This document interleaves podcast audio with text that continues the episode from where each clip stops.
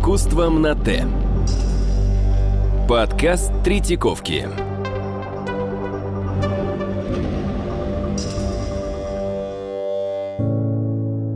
Меня зовут Карпова Татьяна Львовна. Я заместитель генерального директора по научной работе Третьяковской галереи, доктор искусствоведения и куратор выставки Генрих Семирадский по примеру богов, который сейчас проходит в Третьяковской галерее на Крымском валу.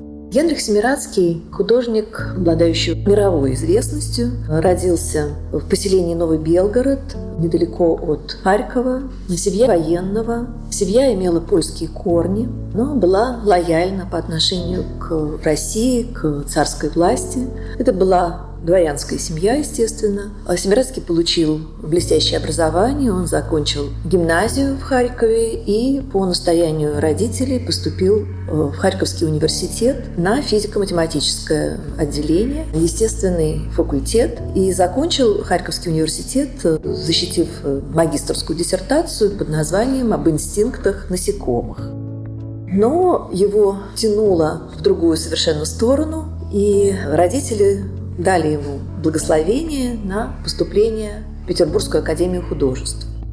В Петербургской академии художеств он учился у блестящих наших профессоров, которые еще знали Брюлова, и атмосфера Петербургской академии была пронизана вот этим поклонением перед Брюловым. И еще в Харькове, в Харьковской гимназии Семирадский был наслышан о Великом Карле, потому что его учитель рисования Дмитрий Бесперчий был, в свою очередь, учеником Карла Брюлова. Начинает Смирадский в Академию художеств с таких небольших жанров, то есть он параллельно с академическими заданиями, он старается влиться вот в эту струю э, так называемого мыслящего русского жанра, который в 60-е годы был в авангарде художественного процесса. И создает серию таких жанровых картин, но большого успеха они ему не приносят – и его академические учителя объясняют ему, что его талант раскроется скорее на ниве исторической живописи. И, к счастью, Семирадский внял этим советом и заканчивает Академию художеств в 1870 году, написав картину на большую золотую медаль э, «Доверие Александра Македонского к врачу Филиппу».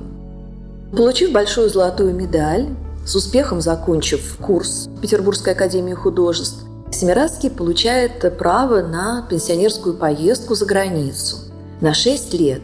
Это право давалось художникам-историкам, историческим живописцам. В отличие от многих других учеников Академии художеств, он предпочитает не Париж, а Италию. Сначала он приезжает в Флоренцию, потом переезжает в Рим потому что его привлекают античные памятники, которые в изобилии сохранились на территории Италии, которые были в итальянских музеях, и античное искусство Греции, Рима будет его постоянным таким источником вдохновения и темой для его картин. Он реализует свой талант в области направления, которое в XIX веке называлось неогрек или картины в классическом вкусе.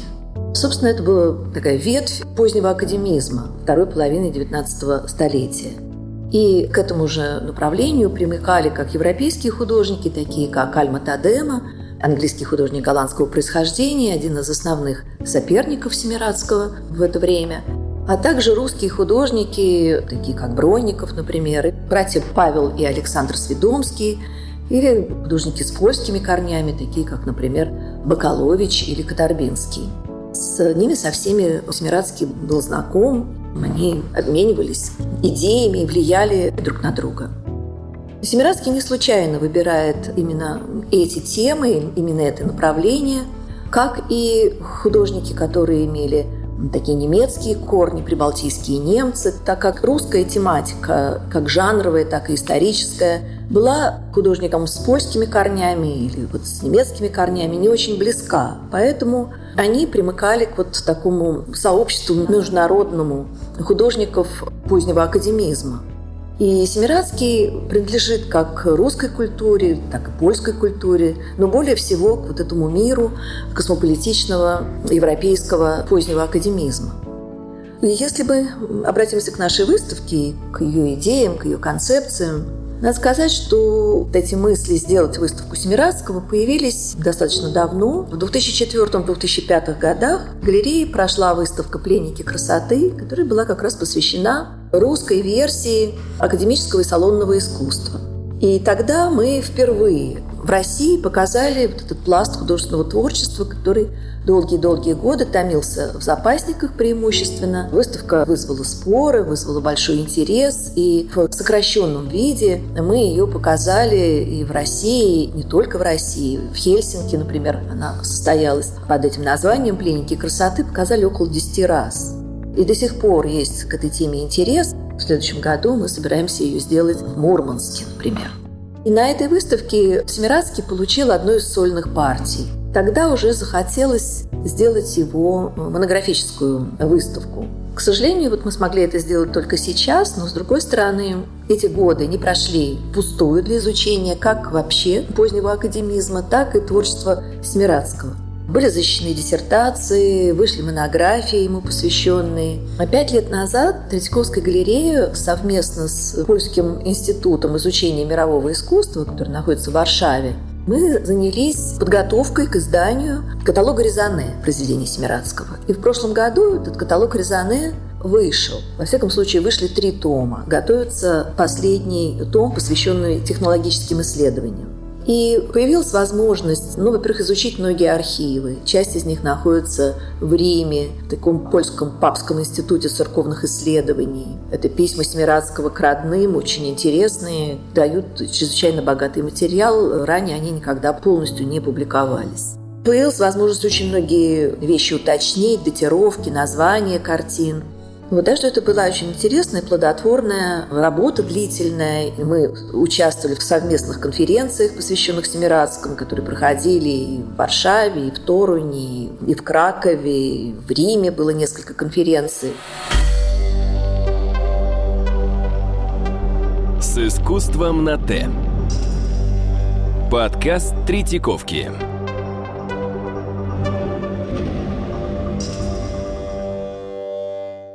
Мы договорились тогда, что в завершении этой работы можно будет сделать на этой основе выставку Семирадского.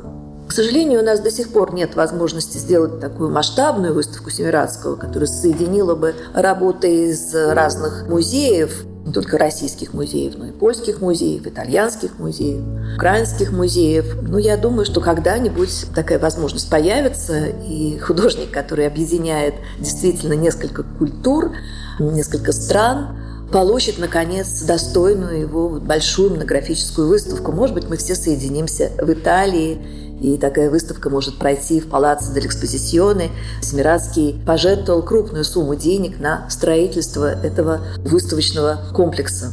Наша выставка имеет свои особенности. Прежде всего, мы собрали работы Семирадского из российских музеев и глубоко проработали этот вопрос, опубликовали большее количество изданий к выставке. Это действительно произведения из собрания музеев России и ближнего зарубежья. Я имею в виду Армению, например, откуда к нам приехала тоже картина, которая дала название выставки по примеру богов. Помимо работы Смирадского, у нас 50 произведений самого Генриха Ипполитовича на выставке. Мы показываем и работы художников его круга, так называемых русских римлян.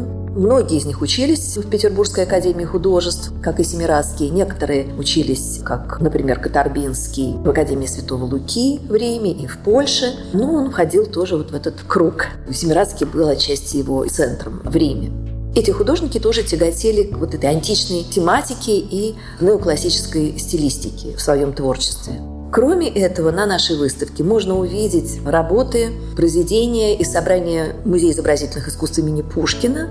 И это античные вазы, это скульптура, подлинные произведения античности, на которые Семирадский ориентировался. И у него у самого в его собрании были античные вазы. А также мы взяли из коллекции Пушкинского музея копии, которые заказывал Цветаев в музеях Неаполя, в музеях Франции и Германии. И это знаменитые памятники античные. Некоторые из них были обнаружены при раскопках в Помпеи в том числе. Семирадский, как я уже сказала, был человеком необычайно образованным, и его искусство, оно и ориентировано во многом на публику образованную. То есть образованная публика считывает те пласты, подтексты, которые не каждому доступны. И надо сказать, что нам тоже при работе над этой выставкой приходилось многое узнавать. И когда мы работали над каталогом Резане Семирадского, то в нашу группу входили и специалисты по античной археологии, и специалисты по античной истории, и специалисты по музыкальным инструментам эпохи античности. Потому что догнать вот этот уровень его образованности и эрудированности в этой области античной истории, античной археологии было не очень легко. А это важно, потому что он часто цитирует античные памятники, включает их в свои картины, изображает различные статуи, которые находятся или в Капитолийском музее, или сейчас находятся в археологическом музее в Неаполе или в Лувре. Тут очень широкий спектр. Иногда, если мы не понимаем, что это за цитаты, то нам трудно и какие-то подтексты постичь его произведений.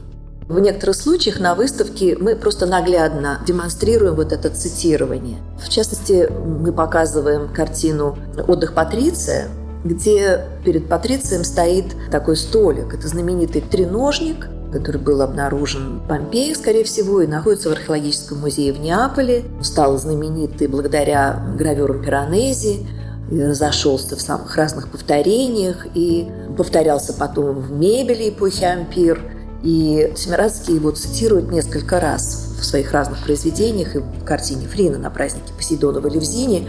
Модифицированная его версия тоже присутствует.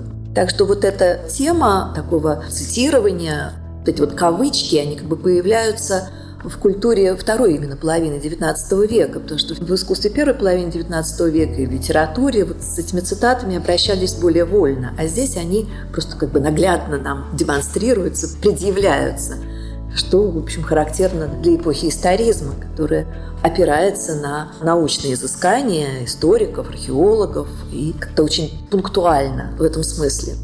Кроме этого пласта, о котором я уже сказала, в состав выставки включены и произведения художников конца 20-го, начала 21 века.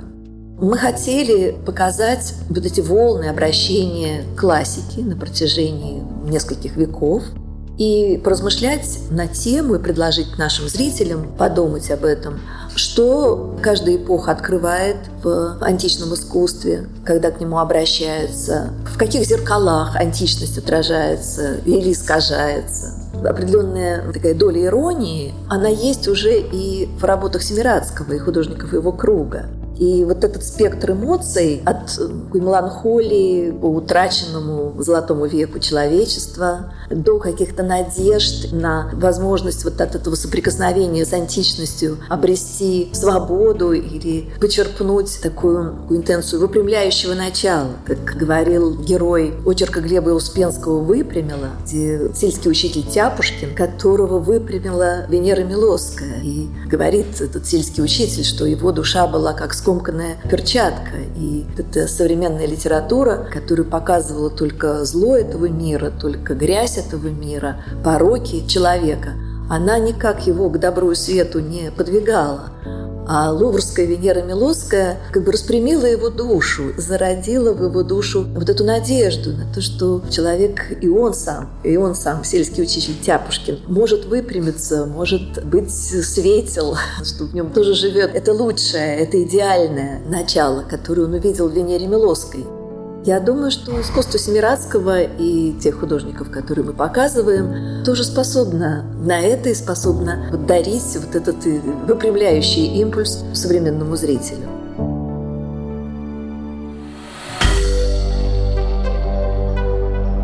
Компания «Подкаст Про». Подкасты премиального качества –